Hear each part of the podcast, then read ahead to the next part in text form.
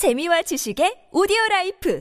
팟빵 안녕하세요. 군사독봉입니다. 역시 중국에서는 무기를 사면 안 된다는 것을 또 한 번 전 세계에 각인시켜주는 사례가 발생하며 우리 한국의 잠수함이 그 자리를 꿰찰 절호의 기회가 다시 다가왔습니다. 중국은 과거 태국에게 자신들의 타입 041 위안급 잠수함의 수출형인 S-26T 잠수함을 도입할 경우 저렴한 가격에 공급할 것은 물론 여러 가지 파격적인 조건을 제시해 태국 해군을 솔깃하게 만들었는데요. 이 때문에 태국 해군에 잠수함을 수출하기 위한 준비가 다 되었던 우리 한국은 갑자기 수출 기회를 중국에 빼앗기고 말았던 바 있습니다. 그런데 역시나 중국은 최근 갑작스럽게 수출 조건을 일방적으로 태국에 불리하도록 크게 변경하고 이를 일방적으로 통보함으로써 태국의 뒤통수를 거하게 날려버렸다는 사실이 공개되었습니다. 태국 현지에서는 이 같은 중국의 강압적인 태도에 크게 불만을 드러내면서 이럴 바야 조금 더 예산을 들여 훨씬 발달된 한국의 잠수함을 도입하자는 주장이 힘을 얻고 있다는데요. 이 같은 조치가 정말로 이뤄진다면 이는 과거 우리 잠수함의 수출 기회를 빼앗아갔던 중국에 대한 복수가 될 수도 있을 겁니다. 하지만 워낙 친중 행보를 보여왔던 것이 태국 정부인 만큼 쉽지만은 않을 것으로 보이는데 가능할까요? 중국이 수출 한 하는 S-26T 잠수함은 심지어 스펙을 살펴볼 경우 어렵지 않게 중국 측의 말이 거짓이라는 것을 눈치챌 수 있기까지 합니다. 안하무인식 중국의 태국 해군 뒤통수 때리기가 얼마나 심각한 수준인지 그리고 그 대안으로 우리 한국의 장보고급 개량형 잠수함이 왜 큰 신뢰를 받고 있는지 알아보겠습니다. 전문가는 아니지만 해당 분야의 정보를 조사 정리했습니다. 본의 아니게 틀린 부분이 있을 수 있다는 점 양해해 주시면 감사하겠습니다. 태국 현지 언론인 방콕포스트에서는 현지 시각 11월 15일 최근 큰 문제가 되고 있는 중국산 잠수함 도입 문제 그리고 이와 더불어 신규 호위함 추가 구매 문제에 있어 심각한 마찰이 발생하고 있다고 보도했습니다. 이 문제를 논의하기 위해 태국에서는 새로운 위원회를 설립하고 관련 문제들과 함께 여러 사업에 관한 사항을 논의할 것이라는데요. 사실 지난 4월 이미 태국 해군에서는 잠수함을 도입하려는 중국과 극심한 마찰을 겪은 바 있습니다. 당초 태국 해군은 신형 잠수함을 확보하기 위해 러시아 킬로급 잠수함과 프랑스의 스콜펜급 잠수함 그리고 대한민국의 장보고급 개량형 잠수함을 두고 어느 것을 도입할지 검토하고 있었습니다. 제2차 세계대전 기간 중 독일과 미국 잠수함들이 얼마나 맹활약했는지를 알고 있는 태국은 자신들도 잠수함을 보유해야겠다고 결심했는데요. 주변국인 베트남에서 러시아제 킬로급 잠수함을 도입했고 말레이시아와 싱가포르 또한 신형 잠수함을 도입하는가 하면 인접한 빈국 미얀마에서조차 신형 잠수함을 도입하자 태국 또한 가만 있을 수 없게 된 것입니다. 4개국의 경합 결과 전문가들은 한국의 대우조선해양에서 수출하는 장보고급 개량형 잠수함의 수출이 가장 좋을 것이라 판단했고 이에 따라 한국에서는 장보고급 잠수함을 태국 해군에 수출하기 위한 만만의 준비를 갖추고 있었는데 갑자기 중국이 끼어들었습니다. 중국은 자신들의 위안급 잠수함의 수출량인 S-26T 잠수함을 한 척에 2억 8천만 달러라는 파격적인 가격으로 세 척을 수출할 수 있다는 제안을 했는데요. 더구나 이를 2 플러스 1, 즉 두 척을 사면 한 척은 공짜라는 파격적인 이벤트까지 더해가며 잠수함 세 척의 가격을 두 척 가격에 제공하겠다는 약속을 냈습니다. 중국이 수출하는 S-26T 잠수함은 원래 척당 4천억 원 이상 가는 수중 배수량 3,600톤급 중형 잠수함인데다 공기 불필요 추진 시스템 AIP 장치까지 탑재되어 있어 재래식 디젤 잠수함이지만 수중에서 오랫동안 작전을 수행할 수 있는 비교적 최신형 잠수함입니다. 게다가 중국은 총 3척, 다른 군수 지원까지 포함해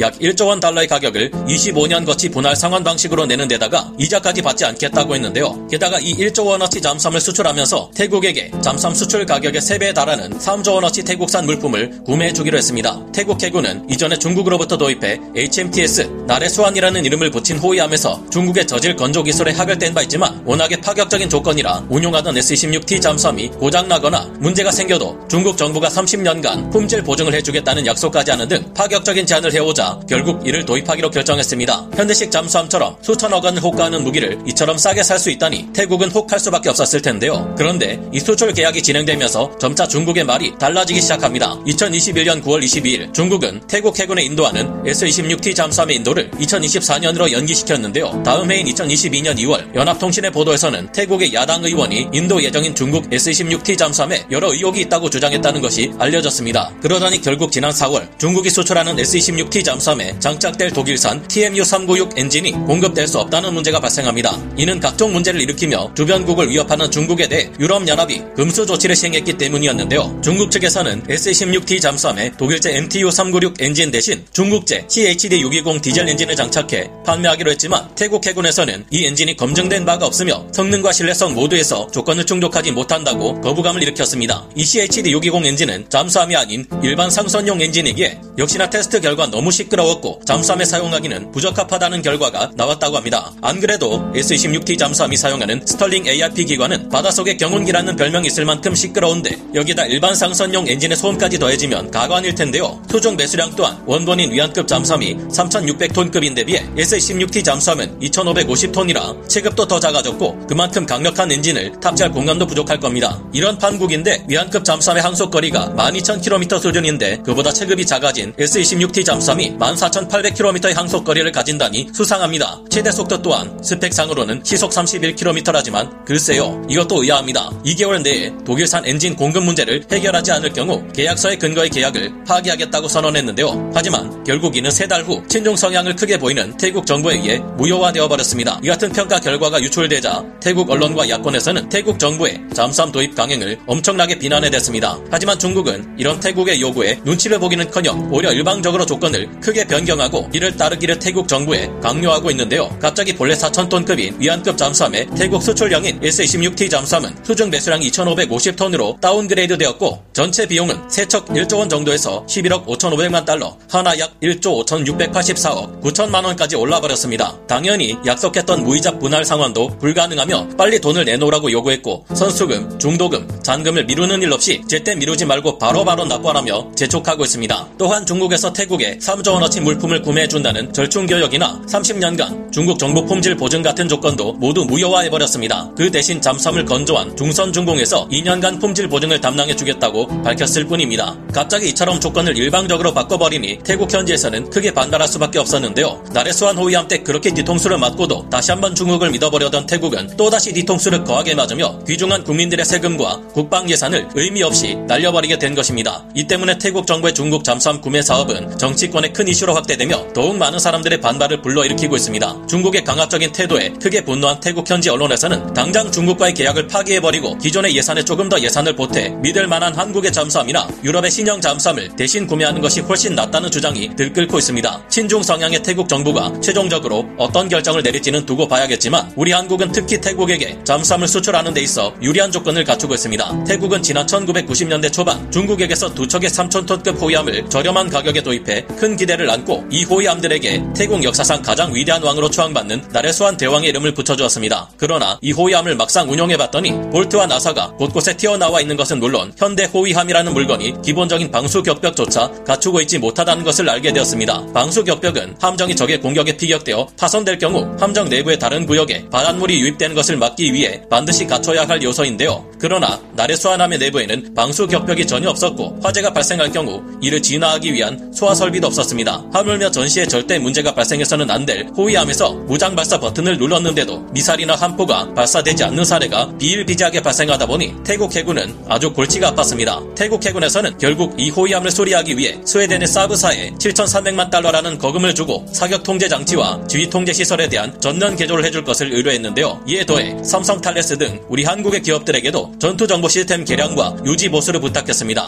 얼마나 이 호위함의 문제에 학을 뗐으면 그래도 못 믿겠는지 태국에서는 한국의 대우조선 해양 업체에게 약 4억 7천만 달러, 현재 환율 기준 6,375억 5,500만 원을 주고 신형 호위함을 발주하기까지 했는데요. 태국 해군은 이처럼 여러 번 한국의 도움을 통해 중국제 호위함의 문제점들을 해결하는데 상당히 많은 도움을 받았습니다. 사실 중국이 끼어들기 이전에도 태국 해군에서는 한국산 장보고급 개량형 잠수함에 대한 기대가 상당히 컸으며 태국의 잠수함 부대 기관 요원들이 될 장교들이 한국에서 교육을 받기까지 했습니다. 태국 해군에서 한국제 장비에 대한 믿음과 선호도가 상당했고 중국의 잠수함 문제가 크게 터져버린 지금 상황에서 다시금 가장 주목될 다른 국가의 잠수함은 무엇보다 우리 한국의 잠수함일 수밖에 없습니다. 유럽의 신형 잠수함들은 가격이 상당하게 국방 예산이 부족한 태국에서 이를 구입하기가 쉽지 않은 데 비해 한국의 장보고급 개량형 잠수함은 가격이 척당 4천억 원 정도로 비교적 저렴하면서도 성능은 준수하기 때문입니다. 애초에 중국 정부에서 무리수를 두어가면서까지 태국 등 동남아시아 각국에게 잠수함 등 무기를 수출 하려 했던 이유는 단순한 일개 조선사들의 영업 이익 때문이 아니었습니다.